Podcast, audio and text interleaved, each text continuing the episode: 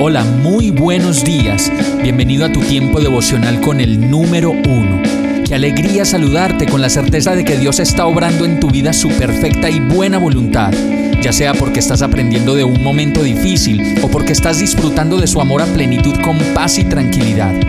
Llegó la hora de tomar tu Biblia, pues de seguro Dios te va a hablar, te va a reconfortar y lo mejor de todo, te va a dar las respuestas que estabas buscando. ¿Qué esperas? Vamos, súbete de una vez en este pequeño pero eterno vuelo devocional con destino al cielo.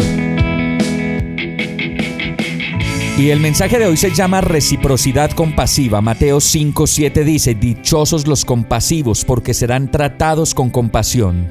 Yo creo que Dios desde siempre ha querido tener con nosotros una relación de reciprocidad.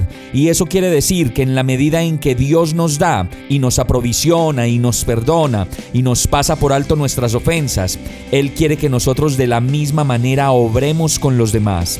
Por eso dice el verso, dichosos los compasivos, porque serán tratados con compasión.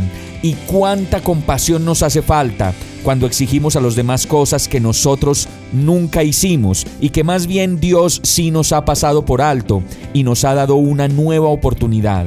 Santiago 2.13 dice, no habrá compasión para quienes no hayan tenido compasión de otros, pero si ustedes han sido compasivos, Dios será misericordioso con ustedes cuando los juzguen.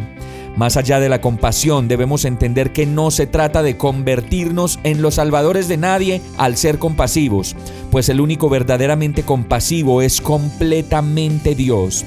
Más bien, se trata de comprender que somos solo administradores de lo que Dios nos ha dado y que cuando en nuestra discreción no podemos resolver muchos asuntos, debemos pedirle a Dios que nos ayude a dirimir lo que en nuestras fuerzas no podemos resolver. Vamos a orar. Amado Dios, cuánto te amo, cuánto te necesito.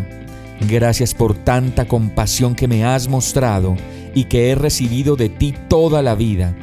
Hoy decido hacerme discípulo tuyo para aprender a tu lado los misterios de la verdadera compasión, pues quiero mirar como tú, sentir como tú y proceder como tú lo harías en cada situación.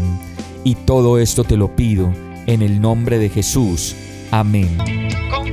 Hemos llegado al final de este tiempo con el número uno.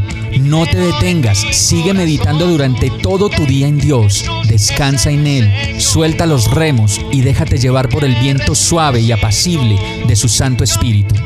Solo compártelo con quien lo necesite y ames.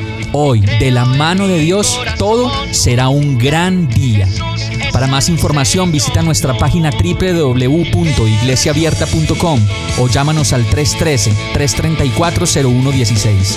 Oramos y rogamos para que cada día te enamores más de Dios y para que no pares de pasar todo tu tiempo con el número uno